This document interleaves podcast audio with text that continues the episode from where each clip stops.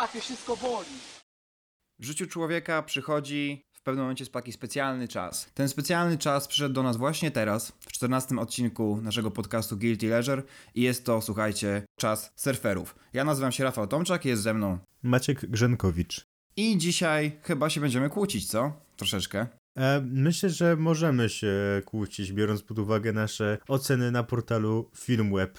Słuchajcie, zacznijmy może od jakiegoś lekkiego wprowadzenia. Mianowicie po roku 2000 powstało w Polsce kilka gangsterskich komedii z mniejszym lub większym sukcesem, natomiast faktycznie oczywiście najbardziej tymi znanymi są Chłopaki nie płaczą, Poranny Kojota. No i Czas Surferów miał być chyba jakimś takim młodszym bratem, który może jakoś sprawi, że, że ten poziom jeszcze poleci w górę. Natomiast no, spotkał się ten film ze skrajnymi opiniami. O czym w ogóle opowiada ten film? Mamy tutaj historię trzech gości, którzy zostają wynajęci przez gangstera, aby porwać człowieka, który miałby im potem zapłacić pieniądze. W bardzo dużym uproszczeniu, dlatego że ta fabuła potem zaczyna się bardzo mieszać, te wszystkie wątki jakoś się ze sobą mogą nieźle spleść. No i co? Sam początek jest dosyć chyba energetyczny. W sensie wydaje mi się, że jest całkiem wkręcający. Nie wiem jak ty oceniasz, ale jak ja usłyszałem tę energetyczną muzykę, jakieś okularki, typki, jest git. Tak całkiem, całkiem przyjemnie to się zaczęło.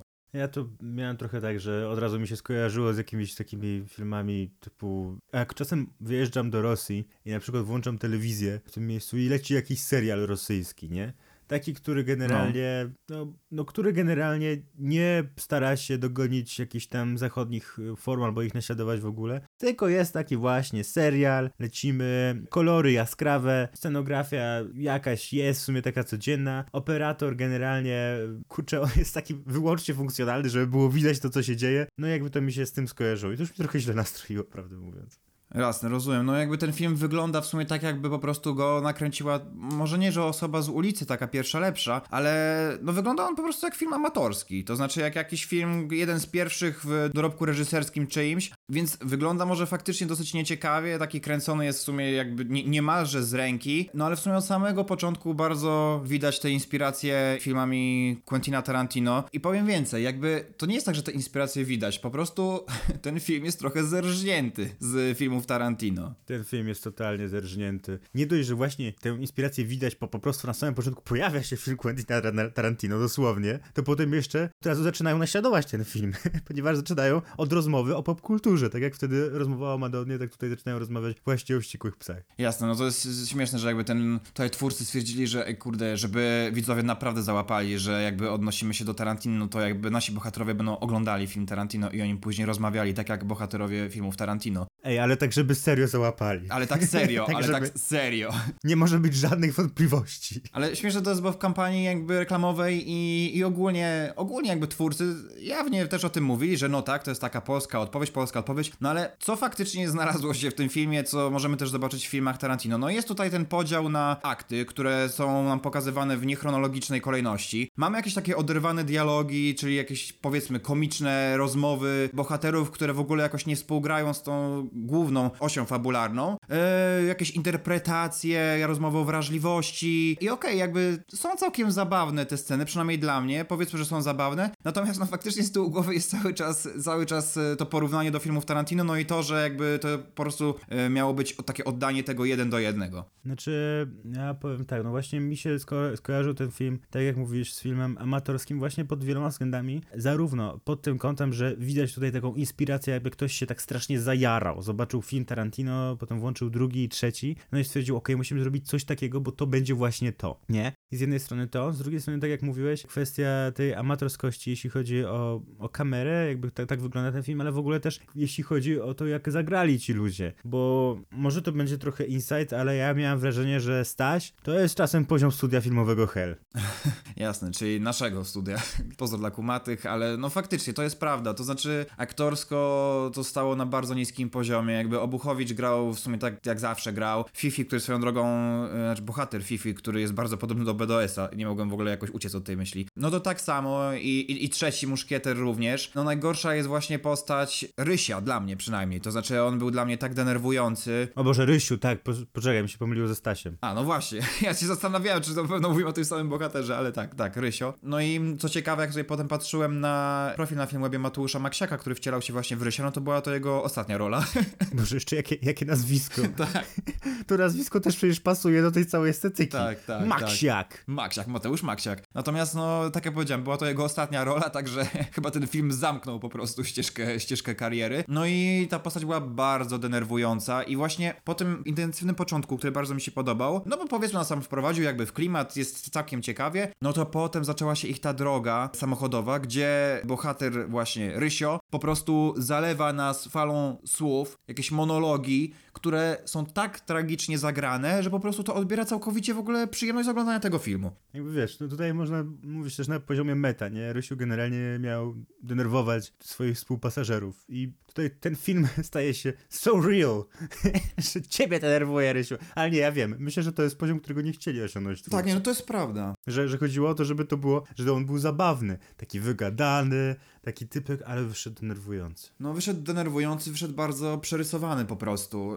Yy, za bardzo, moim zdaniem. Szczególnie, że ci... Znaczy, w ogóle ci bohaterowie są dosyć przerysowani, natomiast w jego przypadku, no to zdecydowanie przeszkadza najbardziej. Poza tym mamy też kilku aktorów, którzy mieli trochę chyba uszlachetnić ten film i przyznaję, że im się to w sumie udało. To znaczy, w momencie, kiedy na ekranie pojawia się Linda, to mimo tego, że gra w sumie Lindę i gra jakby swoją, robi swoją robotę, to faktycznie te jego spojrzenia na tych trzech debili i ta jego złość, no to trochę, to trochę robi robotę, e, jest to fajnie zmontowane i wtedy faktycznie się potrafiłem nawet zaśmiać na głos, jak Linda się konfrontował z tymi pozostałymi bohaterami. Tak samo bohater e, Dziędziela i Zamachowskiego, no widać po prostu, że to jest, e, że to, że to nie są amatorzy, o tak. No, jak, jak wszedł Dziędziel, na, na, znaczy Dziędziel jest oczywiście od początku obecny w tym filmie, ale kiedy zaczął mówić, wypowiadać swoje kwestie tak na serio, pod koniec tego filmu, no to miałem wrażenie, że to jest inny film po prostu i nawet tutaj byłbym skłonny no, przebaczyć wszystkie te rzeczy, na które zwracałem uwagę, jeśli chodzi o operatorkę i tak dalej, bo aktorsko można było to i tak wygrać. No ale te postaci są, jakie są. I w gruncie rzeczy to jest problem, chociaż również można powiedzieć jakoś nawet ciekawe pod kątem, nie wiem czy na zwróciłeś uwagę, ale jakiejś takiej queerowości tego Rysia, który, wiesz, jest zestawiony tutaj z innymi gangsterami, takimi typowo męskimi, powiedzmy, ala Polska e, przełomu dekad, e, przełomu wieków w sumie, no i taki właśnie typowe dresy i tak dalej, a w końcu przychodzi Rysiu queerowy, ponieważ już ubrany w bardzo charakterystyczny strój, queerowy, ponieważ również, e, no, nie, nie przystający do, mm, jeśli chodzi o zdrowie nawet, do normatywności, no i poza tym to, kiedy oni wymieniają na przykład swoje sekrety i Rysiu mówi, że on sika na siedząco i to tym bardziej podkreśla jeszcze jego taką jakąś niemęskość, więc uważam, że ta postać była źle napisana, a jednocześnie można z niej znaleźć coś ciekawego jednak. Wiesz co, nawet poszedłbym o krok dalej, że nie tylko bohater Rysia jest jakoś tak w queerowy sposób ograny, ale też bohater Zamachowskiego trochę i te osoby, które jakoś gdzieś tam dookoła niego się pojawiają, czyli ci bodyguardzi po prostu. To znaczy, jeżeli chodzi o Dziędziela i Lindę, no to mamy takich po prostu y, gangsterów z krwi i kości, jeden cały czas w garniturze, drugi cały czas na czarno, z nimi nie ma żadnej rozmowy, natomiast Zamachowski gra takiego bohatera, który w sumie uwielbia głaskać króliki, a jego podwładni piją sobie drinki z palemką. I oczywiście tam jest parę żartów na temat tej palemki, natomiast faktycznie oni starali się tutaj grać jakimiś takimi, tylko właśnie starali się grać chyba jednak stereotypami i, i faktycznie może wyszło z tego coś dobrego, może, ale wydaje mi się, że to po prostu... Interesującego może bardziej, nie? Interesującego, tak, tak, bo dobrego to faktycznie nie. Interesującego, ale wydaje mi się, że było to po prostu niezamierzone. Mhm, nie, no jak, jak najbardziej, jak najbardziej. Ale jeżeli chodzi jeszcze o postacie, to rzecz, która bardzo mi się spodobała, to jest to, że ta ich charakterystyka faktycznie grała przez cały, przez cały film. To znaczy, jeżeli jakiś bohater cechuje się czymś tam, no to potem gdzieś to zostaje wplecione w fabule, że, że faktycznie ma to sens. To znaczy, jeżeli mamy bohatera, który jest uczulony na koty, no to ten wątek jakoś tam się pojawia w którymś momencie filmu i potem jeszcze w którymś momencie filmu i tak dalej, i tak dalej. Jest bohater, który wierzy we wszystkie zabobony, że jeżeli przechodzi kominiarz, to trzeba się złapać za guzik i tak dalej, i tak dalej. I potem się okazuje, że jest taki callback do tego żartu właśnie z początku filmu i godzinę później okazuje się, że on, przez to, że on tak wierzy w coś, to musi się zadziać coś innego w fabule później. I to mi się wydawało czymś interesującym, dlatego że te postacie były całkiem dobrze napisane. Niekoniecznie może dobrze zagrane, ale napisane chyba tak. Może, nie wiem, w sensie na, naprawdę, Nie zgadzasz się. w sensie właśnie chodzi mi o to, że trudno mi tutaj to zweryfikować, ponieważ e, no myślę, że tutaj ta gra aktorska tak po prostu dojechała ten scenariusz, sponiewierała go, że trudno mi tutaj e, jakoś nawet stwierdzić, czy te postaci mogły być dobrze napisane. Ale na przykład, właśnie, chodzi o to, że kiedy wchodzi dzięciel i kiedy mówi jakby dalej to jest ten sam scenariusz i kiedy on zaczyna go grać, no to rzeczywiście jest coś e, tutaj o wiele lepszego. Ale kurczę, te monologi Stasia na przykład, Rysia. Widzisz, jakby nawet, nawet go nie pamiętam. Kurczę, chodzi o to, że one same w sobie pewnie jakby e, właśnie ulepszyć jakoś, powiedzmy, udynamicznić montaż, jakby, nie wiem, bardziej włączyć pracę kamery w to, żeby też była e, mniej statyczna, może też, żeby miała większą wartość estetyczną, jakoś tam według tych nawet klasycznych norm jakiejś harmonii, albo z drugiej strony właśnie jakoś zastosować jeszcze inną estetykę, tak bardziej świadomie z różnymi artefaktami tej estetyki właśnie. I jakby e, sam bohater zagrał z mniejszą manierą, a bardziej się wczuł, powiedzmy, na tej postaci jeszcze jakieś dodatkowe e, cechy, no to myślę, że ten monolog mógłby się obronić. Ale w tym momencie trudno mi jakkolwiek się do tego odnieść, przez to, że dla mnie to ten film był, no, no zły, albo mi się nie spodobał pod żadnym kątem praktycznie. Przez to, w sensie, że tak to się wszystko zmasowało. Rozumiem to, w sensie roz, rozumiem te zarzuty i te wątpliwości, natomiast wydaje mi się, że w tych przypadkach, w których role wyszły jako tako, no to właśnie wtedy możemy zobaczyć ten, ten jakiś taki minimalny, może ciężko to nazwać kunsztem, ale minimalny kunszt y, scenariopisarski, Kunszcik. kunszcik, kunsztunio, który jednak jakoś e, ubiera te postaci w, w różne zachowania, w różne cechy i one fajnie współgrają z fabułą po prostu. To znaczy, bardzo lubię takie przypadki, kiedy dla pociągnięcia akcji, dla pociągnięcia jakby kolejnego łańcucha wydarzeń odwołujemy się do charakterystyki któregoś z bohaterów i wydaje mi się, że to w paru przypadkach zostało bardzo, bardzo fajnie ograne. Dlatego sprawiało mi frajdę to, jak na przykład na ekranie pojawiało się znowu coś, co ja rozumiem, że jakby, o, fajnie, fajnie, bo ten bohater jest taki, to teraz robią coś w tym stylu. Dlatego mi się oglądało w sumie całkiem przyjemnie, chociaż wydaje mi się, że generalnie środek filmu jest dosyć nużący. Nie wiem, czy się ze mną zgodzisz, natomiast jakby początek nas wprowadza właśnie w jakiś taki fajny, mniej więcej fajny tryb, natomiast środek po prostu się dłuży i nagle potem, dopiero pod koniec, jest taka intensyfikacja akcji i wszystko się zaczyna gmatwać, ale ten środek to jest chyba najsłabszy punkt tego filmu. Myślę, że ten film, nawet mimo mojej niskiej oceny go na Filmwebie, to myślę, że był guilty, guilty pleasure. Rzeczywiście. Niemniej, on był dla mnie taki trochę do oglądania w tle praktycznie. Przez to, że on jednocześnie stawia właśnie na jakiś tam kunszt, odwołuje się, a właściwie kopiuje zupełnie ten zabieg z Pulp Fiction, z achronologią i tak dalej, ale z drugiej strony on nie pokazuje, nie wskazuje na to, że tak naprawdę chciałby być jakimś filmem artystycznym i przez to ja się na początku trochę zgubiłem tak naprawdę. Potem zacząłem się z tego wygmatywać, zrozumiałem, a okej, dobra, no to w takim razie wszystko zostanie rozważone później, ale tak naprawdę ten film nie tracił z każdym momentem i o ile e, jakby środek był dla mnie, nawet nie wyróżniał się niczym, jeśli chodzi o ten film.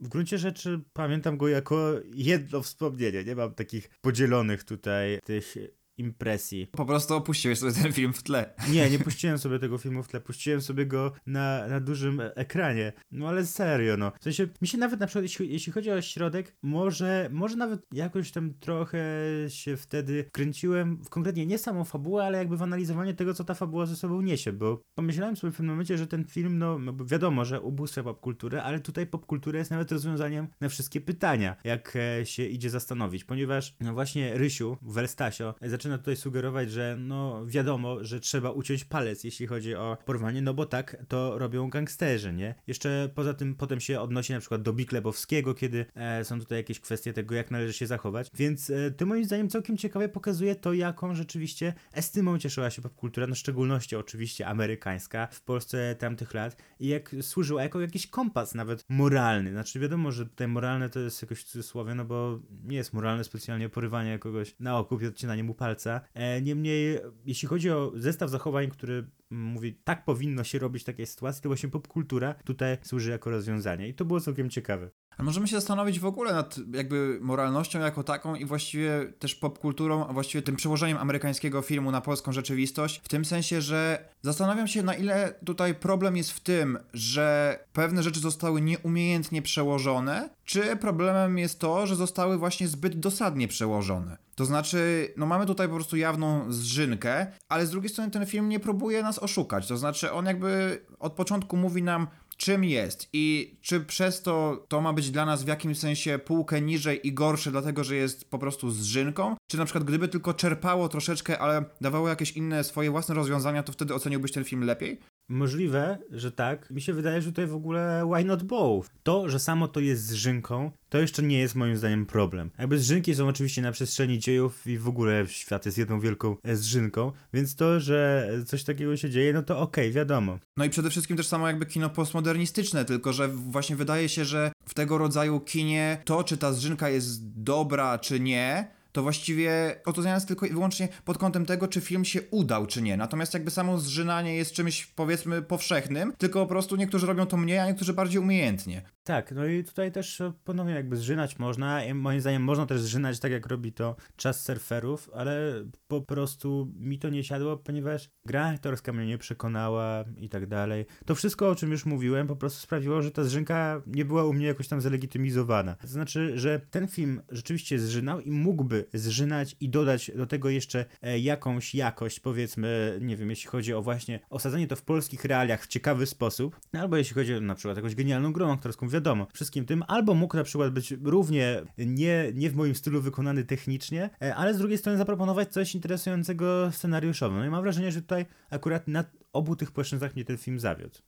Mhm, rozumiem. No natomiast ja akurat kupuję te polskie realia przedstawione w tym filmie, bo wydaje mi się, że to jakoś w jakiś fajny sposób gra z takimi, no właśnie tak, ma taki fajny społeczny, społeczny wydźwięk i faktycznie jakby pewne, pewne elementy są mocno stereotypizowane, natomiast y, taki ogólny vibe tamtych czasów i tych komedii, które powstawały wtedy jest zachowany i nie wiem, i mi się to nawet całkiem przyjemnie z jakąś taką może nutą nawet nostalgii oglądało, tak sądzę. Natomiast przechodząc trochę dalej, mnie zaskoczyło osobiście to, że końcówka jest tak pogmatwana. To znaczy znaczy, koniec końców, jak sobie powiesz, o czym był ten film, to jakby ta intryga jest bardzo prosta, bardzo prosta, ale ona zostaje podana nam w taki sposób, że faktycznie wierzę, że wiele osób mogło się pod koniec pogubić. Ja musiałem przeczytać jeszcze streszczenie tego filmu na Wikipedii po tym.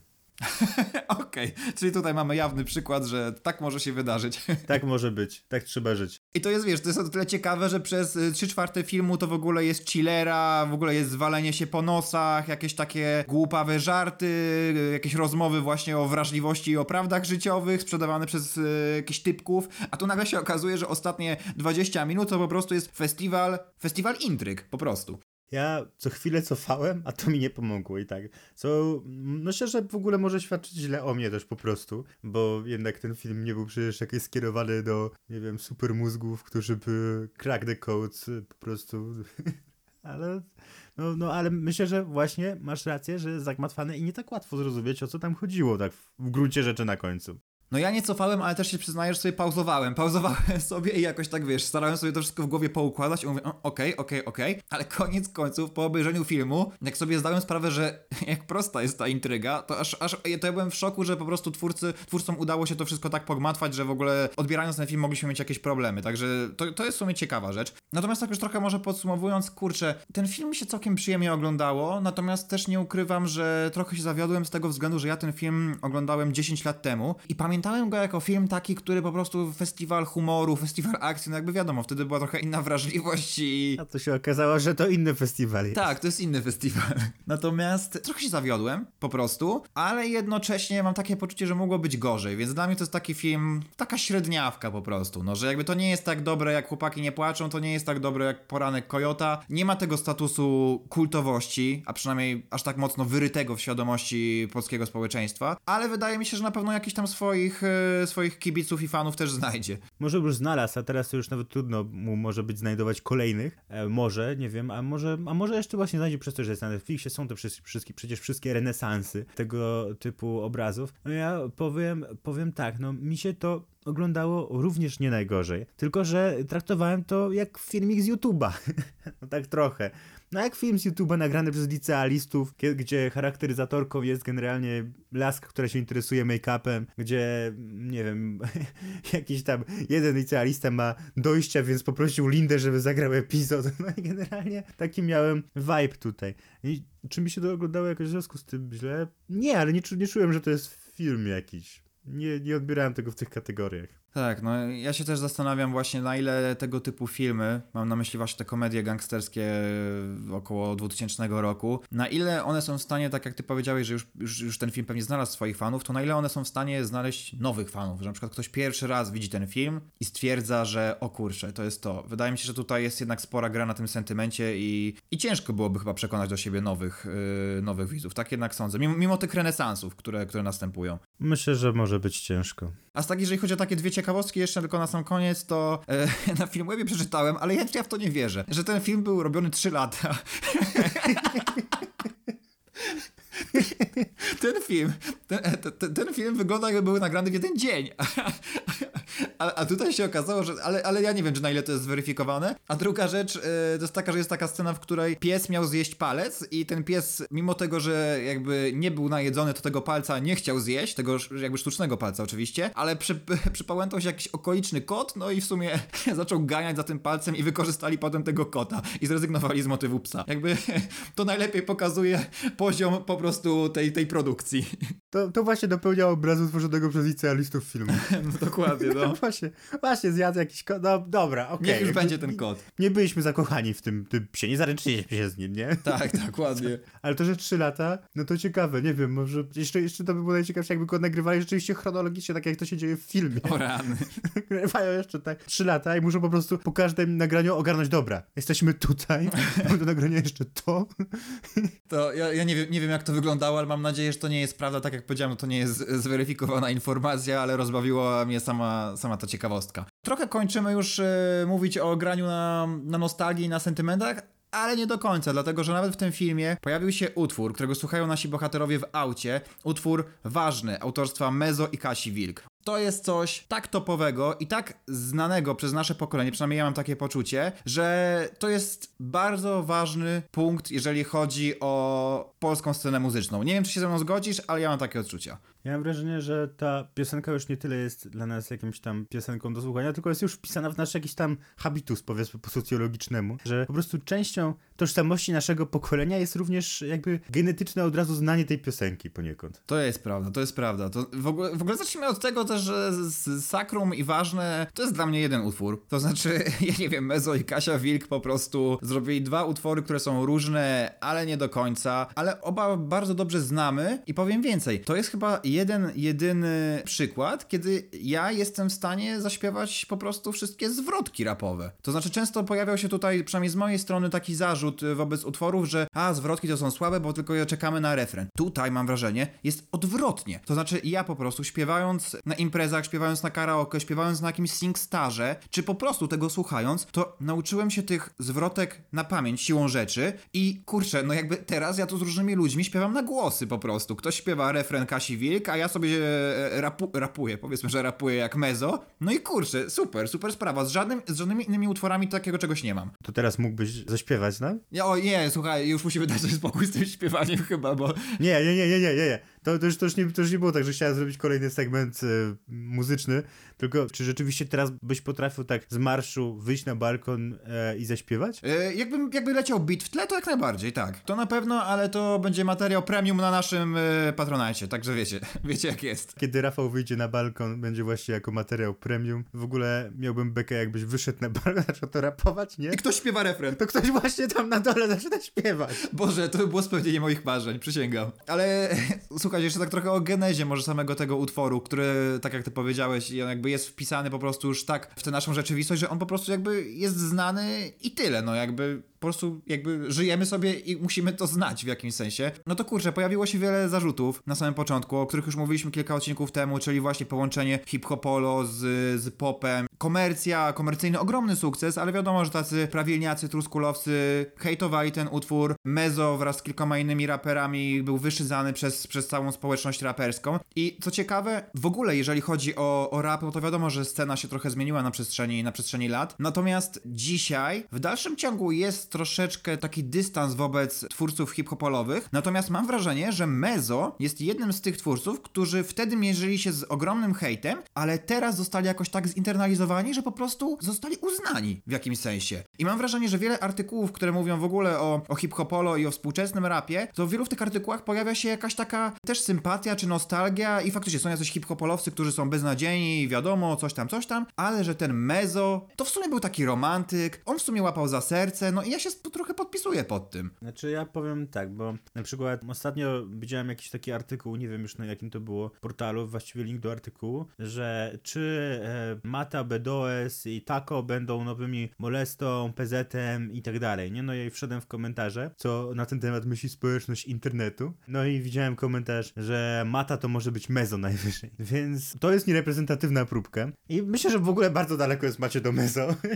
tak, znaczy, nie wiem, może schodki, coś w tym stylu, prawy do lewego, no to takie, oczywiście, to nie jest hip-hopolu dalej, ale bliżej jeśli chodzi o ten pozytywny przekaz, ale mam wrażenie, że jednak jest jeszcze ten dystans wobec Mezo, że on może być taki trochę jeszcze memiczny. Tak, no na pewno jest memiczny, ale wydaje mi się, że on i tak jakby, jeżeli chodzi o, o raperów z tamtych czasów, którzy, którzy właśnie jakoś odeszli w stronę tego hip-hopolo nieco bardziej, to wydaje mi się, że on ma szansę na bycie po prostu największym z nich wszystkich i najbardziej uznanym. A jeżeli chodzi o współczesny rap, to w ogóle ciężko jest powiedzieć, dlatego że teraz te gatunki jakby tak się mieszają. Wcześniej łatwiej było powiedzieć, że o, to jest rap, tutaj coś się zmienia, więc już idzie w stronę hip-hopolo. A teraz, zarówno jeżeli chodzi o warstwę muzyczną, jak i e, literacką, to naprawdę jest tak płynne, że wydaje mi się, że trudno byłoby po prostu jakby wyszczególnić w tym momencie jakiś taki nurt, do którego z góry przypisana byłaby część raperów. Tak mi się wydaje przynajmniej. Natomiast co jeszcze o samym Mezo? Kocham po prostu wywiad w Dzień Dobry TVN, który się ukazał w tym albo w zeszłym, w zeszłym roku, gdzie właśnie Mezo i Kasia Wilk opowiadali o tym, jak powstał utwór Ważne. Nie, przepraszam, to było Sakrum. Sorry, ale to jedno i to samo, Change My Mind. I Mezo, Mezo powiedział, że no w sumie to był taki czas, kiedy on czytał dużo filozoficznych książek, więc napisał taki wiersz bez muzyki. A Kasia Wilk mówi, że no wtedy była tak wielce zakochana, że to musiało znaleźć jakieś ujście. O no, i, no i słuchasz tego i masz takie orany, to jest kalka ze wszystkiego. Jakby słyszałeś to już miliony razy. Czy mógłby być jakby gorszy? No gorszy, no tak, no czy mógłby być gorszy yy, szkielet, po prostu gorsza geneza, jeżeli chodzi o jakąś taką memiczność, komizm i tak dalej, tak dalej? No nie, ale mimo wszystko to jest urocze, no. Bo to właśnie, widzisz, Mezo i Kasia Wilk to zapoczątkowali po prostu tego typu działanie. Wcześniej ludzie na przykład nie, nie pisali po czytaniu filozoficznych książek, nie mieli takich spontanicznych zrywów, żeby potem śpiewać. No i oni to zapoczątkowali, zrobili utwór, który nagle też zapoczątkował wszystko, no i od tego momentu zmieniła się kultura polska. I od tego momentu zmieniło się życie wszystkich. Nie no, ale fakt, że tam jest jakby, oni trochę w tym utworze, czy w tych utworach i w teledyskach przesadzają z artyzmem oczywiście, tam czerni z bielą, slow motion, jakieś prawdy życiowe, namiętności, jakby tego jest od cholery. Tego jest po prostu wszędzie tam pełno, ale z drugiej strony jest właśnie ta serdeczność i powiem ci więcej, zawsze jak słyszę któryś z tych utworów, to ja nie przełączam i za każdym razem jak on się pojawia, ktoś go puszcza, to ja jestem zadowolony, że to leci, krzyczę, śpiewam, rapuję razem, razem z nimi, także no mam ogromny, przeogromny sentyment do tych utworów. Nie wiem, czy pamiętasz zresztą, ale swojego czasu miałem przecież na Tinderze w opisie ważne, że potrafisz widzieć dobro. Tak, pamiętam to i właśnie to, to, to chciałem przywołać. No ale nie, w ogóle ja, ja też... Ale okazało się, przepraszam, tylko wtrącę, ale okazało się, że jakby nikt oprócz mnie takiego sentymentu do Mezo nie ma, więc jakby jest jak jest. Aha, no tak, no pewnie chodziło o tego Mezo. No. Ja powiem ci, że uwielbiam ten refren. Jest ważne konkretnie. On tak wchodzi i mam wrażenie, że Kasia Wilk ma taki głos też dobry, w sensie mi się to kojarzy z jakimś takim, nawet z, oldschoolowym jakimś takim hip-hopem, który e, właśnie korzysta również z chórków kobiecych i wydaje mi się, że czerpie to z całkiem ciekawych tradycji, nieoczywistych właśnie w kontekście tego, że określa się to jako takie hip-hopolo. No, ale jestem, jestem fanem tego utworu. Tak, no zgadzam się całkowicie i dodatkowo jeszcze chciałbym tylko podkreślić, że autorem muzyki tutaj jest Tab, który zrobił jeden i drugi utwór, a w sumie często się mówi tylko o właśnie o, o Kasi Wilk, y, Mezo, natomiast jakby oni działali tutaj we trójkę, więc to jest w sumie dziecko właśnie ich troje. Tylko tego, tego ich troje, nie tamtego ich troje. No. Tak, warto o tym pamiętać. Tak, no dobra, lecimy dalej. Mówiliśmy o miłości. Nie, nie mówiliśmy o miłości. Nieważne. Miłość to życie, mówiliśmy. Miłość to życie, miłość to śpiew, miłość to taniec. Nie, odwrotnie, życie to śpiew, życie to taniec. Dobra. Generalnie blisko. byłem blisko, ale jestem również blisko, ponieważ według niektórych miłość trwa wiecznie. A po francusku te słowa brzmią l'amour toujours, czyli miłość zawsze, albo wiecznie, albo jakoś, jakoś w ten sposób. Znowu byłeś blisko. Zawsze mam problem jakoś tam z tłumaczeniem jakichś takich oczywistych rzeczy, bo to się przetłumaczy na milion sposobów. E, No ale chodzi o l'amour Toujours Gigi D'Agostino, czyli utwór, y, który znamy wszyscy, jednocześnie wszyscy możemy się zastanawiać, dlaczego on aż tak wchodzi i dlaczego tak naprawdę ta elektronika jest aż tak dobra w tym kontekście. No bo można się e, rzeczywiście zmartwić, myśląc o sobie jako, nie wiem, o osobie takim pokaźnym kapitałem kulturowym, która słucha, no nie wiem, muzyki klasycznej, albo przynajmniej, no przynajmniej rocka, jazzu. No i nagle wchodzi Alamour Toujours, który ma maksymalnie prosty beat, no i, jeszcze takim syntezatorem, który określilibyśmy jako chamski, mimo że ja nie mam takiej predylekcji, żeby określać rzeczy jako chamskie, no to to jest po prostu materializacja takiego czegoś, co byśmy mogli tak określić. I ja powiem ci tak, ja dzisiaj rozmawiałem z Gabrysią, powiedziałem jej, że będzie dzisiaj utwór jeden, e, nazywa się L'amour toujours, ona, że, że, że nie kojarzy tytułu, nie? Ja powiedziałem, no to ci zaśpiewam, nie? Zrobiłem tu, tu, ruru i rozpoznałem po dwóch dźwiękach. Tak, no to jest najbardziej znamienne dla tego utworu. To znaczy, ja powiem ci tak, to jest utwór, który mam wrażenie, że był przeze mnie najczęściej poszukiwany w moim życiu. W tym sensie, że ja go tyle razy szukałem, udawało mi się go odnaleźć, po czym zapominałem, jak to się nazywa i się pytałem ciągle innych ludzi albo szukałem w internecie, co to jest za utwór, jak to, le- jak, to było, jak to było. No i też za każdym razem jakby, kurczę, nikt ci tego nie powtórzy, jakieś L'amour toujours, Gigi, Jarosio. Nikt się tego nie powtórzy. Ale taka jest prawda. No, no zupełnie teraz serio mówiąc, właśnie o to, o to chodzi, że każdy ci powtórzy tu, tu, ru, tu, ale nikt ci nie powie l'amour toujours, bo przecież jak to przeczytać, bo przecież jak to się pisze, bo tak naprawdę nie wiadomo. I chodzi o to, że non-stop ludzie tego utworu ciągle szukają, ale nie są zdolni do zapamiętania i do wymówienia po prostu tych słów. I co ciekawe, jak ja sobie wpisałem właśnie teraz tytuł tej piosenki i potem sobie zacząłem przesłuchiwać inne utwory autorstwa tego DJ-a, no i okazało się, że ja znam jego z cztery czy pięć utworów, o których nawet nie miałem pojęcia, że są jego autorstwa. The Riddle. Dokładnie, tak. No, a reszty nie powtórzymy, bo przecież nie można ich powtórzyć, no bo nie wiadomo jak. No bo to jest właśnie The Riddle, nie? Tak, tak. Ale ja byłem w ciężkim szoku, że, że to są po prostu wszystkie jego utwory. On jest, on jest kurczę ważną personą kulturową. Gigi D'Agostino łatwiej zapamiętać jego imię i nazwisko bardziej niż rzeczywiście te utwory może. Ja to w ogóle miałem taki comeback tego utworu, bo ja oczywiście go znam i lubię, ale kiedy oglądałem do licencjatu Twarz Małgorzaty Szumowskiej. Oj, tak, I, tak. Właśnie. I tam L'amour toujours było, jednym, było jednym z głównym, tych głównych tematów muzycznych, jeśli nie głównym. I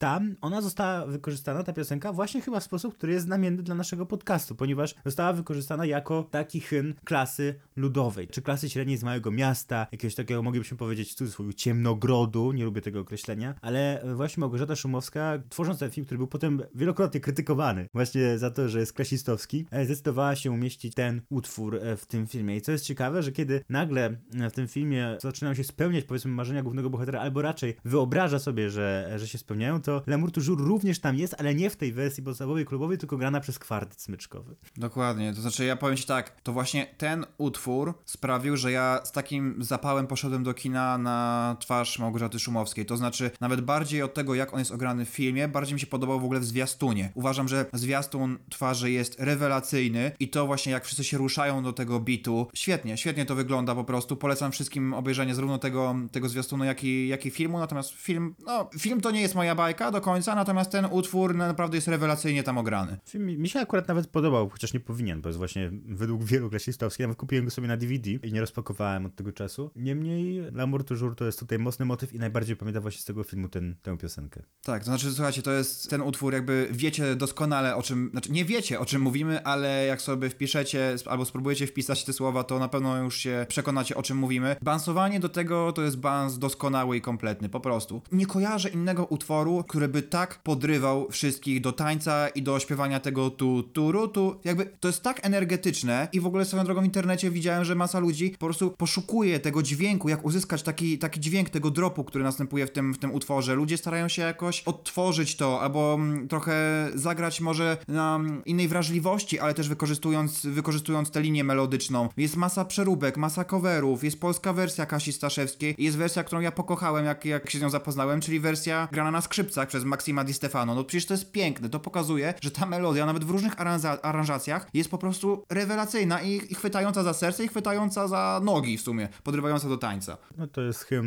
mm, czasów dzisiejszych. Nie, wczorajszych może. To jest hymn tego życia, zaraz po ważne slash sakrum. Dobra, no ale jeszcze mamy przed sobą kolejne piosenki. Słuchajcie, dzisiaj jest wyjątkowo muzyczny odcinek. Teraz będziemy mówić o piosenkach z reklam. Jak one działają, wszyscy dobrze wiemy. Mają wpadać w ucho, mamy je zapamiętać i w sumie tyle. Większość nas denerwuje, ale są też takie, które są przez nas na pewno pozytywnie odbierane, no i dzisiaj chcielibyśmy się z nimi z wami podzielić. Tak jest. Jakie ty masz piosenki? Bo ja mam takie, że jak pomyślałem o tym temacie, to jedna w ogóle od razu, zupełnie podświadomie zaczęła mi grać e, w głowie. No dawaj, która? Od razu się chwal. Jogobela, Jogobela, tarata. O kurwa, znowu śpiewamy. To jest podcast śpiewany, jak się okazuje. To jest, e, to jest na granicy utworu muzycznego i podcastu. No, ale tak, jakby Jogobela to jest faktycznie... Nie, nie, nie pomyślałem o tym, jak sam się przygotowywałem, ale, ale faktycznie. Ja postawiłem, jeżeli chodzi o taki jakiś sztandarowy przykład, no to oczywiście dłuższe życie każdej pralki to Calgon, ale z tego względu, że to jest chyba faktycznie jedyny taki przypadek, kiedy ja widząc na przykład słowa jakby napisane dłuższe życie,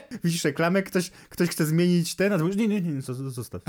tak, tak, tak. Ale jakby za każdym razem, jak jest dłuższe życie, to ja od razu myślę o Kalgonie. Jakby najbardziej absurdalne jest to, że ja w ogóle tego nigdy nie używałem. I jakby co to w ogóle jest za produkt. Najlepsza, najgorsza reklama. Ale nie no, jakby tak sobie pomyślisz, że najbardziej jakaś taka wyryta w pamięci reklama, to jest reklama specyfiku, który dodaje, żeby pralka dłużej żyła, no to, to jest nieco absurdalne, szczególnie, że no jakby to nie, nie, nie wiem, no nie każdy używa Kalgonu, albo, albo nie wiem, może każdy używa, nie może, że ta reklama tak dobrze działa, że każdy używa, nie mam pojęcia, ale sam ten tekst jest tak znamienny, no to jest dla mnie kwintesencja tego, o czym mówimy właśnie w tym segmencie, czyli te wpadające do głowy na zawsze piosenki z reklam. Trochę tak, ja w sumie od razu mi się przypomniało, jak zacząłeś ten kalgon. Wiesz, no pewien y, suplement diety, czy raczej coś dla, dla dzieci właśnie takie medycznego, czyli Sanostol. To mi się kojarzy w ogóle jakoś taki, z jakimś takim, nie wiem, instrumentem dentym, co, co czasem jest w różnych serialach, na przykład, że tak... Tak, tak, jest tak. pozytywne, nic takiego. Ale z drugiej strony mi się kojarzy z taką pieśnią kościelną Wielbić Pana chcę. Tam jest Wielbić Pana chcę. I to mi wiesz, tak wszystko tutaj zgrywa. Jakoś. Wyobraź sobie, że ludzie w kościele stoją i śpiewają Sanostol. I would go to church if the songs were Sanostol. No, dobra, ko- kolejne, czyli znacie Leona, każdy go zna, on zawsze fajne pomysły ma, haha. I chodzi o to, że ja to wplatam też w normalne dialogi. I to jest najbardziej przerażające. To znaczy, naprawdę, jeżeli coś się kończy ona albo w tym stylu, to od razu mam jakby, mhm, każdy go zna, on zawsze fajne pomysły ma i to non-stop się pojawia u mnie. Masz coś jeszcze, jakąś propozycję, czy to... Ja mam jeszcze taką w sumie może z kategorii mniej dziecięcych, tylko właśnie takiego kalgonu, no bo jakby bardzo wpada też w ucho piosenka reklamująca czy Lidla, czy, czy Lidla generalnie. Jak sobota to tylko do Lidla, do Lidla. I w ogóle jakby można znaleźć, ja widzę że na przykład, że moi znajomi na Instagramie nie wiem, wstawiają zdjęcie z Lidla i piszą, jak sobota to tylko do Lidla. nie? Tak, tak, tak. Ale te sklepy właśnie, one mają takie też chwytliwe te dżingielki, przecież jakby ja lubię żabkę i tak dalej, to to tak samo, jakby idziesz do tego sklepu i sobie od razu podśpiewujesz i masz taki fajny dzionek. Natomiast u mnie jeszcze jest jedna rzecz, tak naprawdę numer jeden, jeżeli chodzi o to, bo zostawiłem sobie na sam koniec, czyli moja ulubiona piosenka z reklamy, którą podobnie tak jak utwory Mezo i Kasi Wilk śpiewałem na głosy, czyli Monte Dziecka Czas to jest dla mnie coś ikonicznego i absolutny top. Czyli pyszna czekolada, smaczne orzechy, zdrowe mleko w lekkim kremie, Monte dziecka czas. Ja to z różnymi znajomymi śpiewałem w taki sposób, że jedna osoba cały czas mówiła Monte dziecka czas, Monte dziecka czas, Monte dziecka czas, a druga w tym czasie pyszna czekolada, smaczne orzechy. I, i, i clue tego wszystkiego polegało na tym, żeby to wszystko tak synchronizować, że ta jedna osoba, która ciągle mówi to samo, idealnie potem wpadła w to Monte dziecka czas osoby, która śpiewała całą zwrotkę. Przeraża mnie ten segment nasz, w sensie tak jakiś taki mega socjotechniczny jest. No jest, jest, ale, ale kurde, no tyle wspomnień i jakby to tylko pokazuje, jaka jest siła reklam i muzyczek, które tam są uwzględniane. No, jest za duża aż. No jakby ten, ten, ten świat nasz jest tak skomercjalizowany. Ale na szczęście jakby fajnie, że, że, że są takie piosenki, które powiedzmy sobie wsp- wspominamy je sobie śpiewamy i mamy z tego bekę, a nie, że wiesz, jakby po prostu nas tak irytują. Oczywiście takie też są, ale że nas tak irytują, że nie potrafią wyjść z głowy i po prostu się wściekasz na to. Bo ja każdą z tych czterech piosenek, które tutaj przytoczyłem, to bardzo lubię po prostu. Bardzo lubię, używam. Kurde, super. Okej, ja to przyjmuję. Koniec. To by było tyle. Wyszedł nam znowu długi odcinek. Mam nadzieję, że dotrwaliście do samego końca. Przesłuchajcie sobie koniecznie wszystkie, wszystkie, wszystkie piosenki. Obejrzyjcie sobie Czas Surferów, a my się żegnamy. Żegnam się. Żegnam się i ja. Do usłyszenia. W naszym jinglu usłyszeliście utwór Le Grand Chase w wykonaniu Kevina MacLeoda. Wystąpił w nim oczywiście również Paweł Jumper, a realizował nas Filip Markiewicz.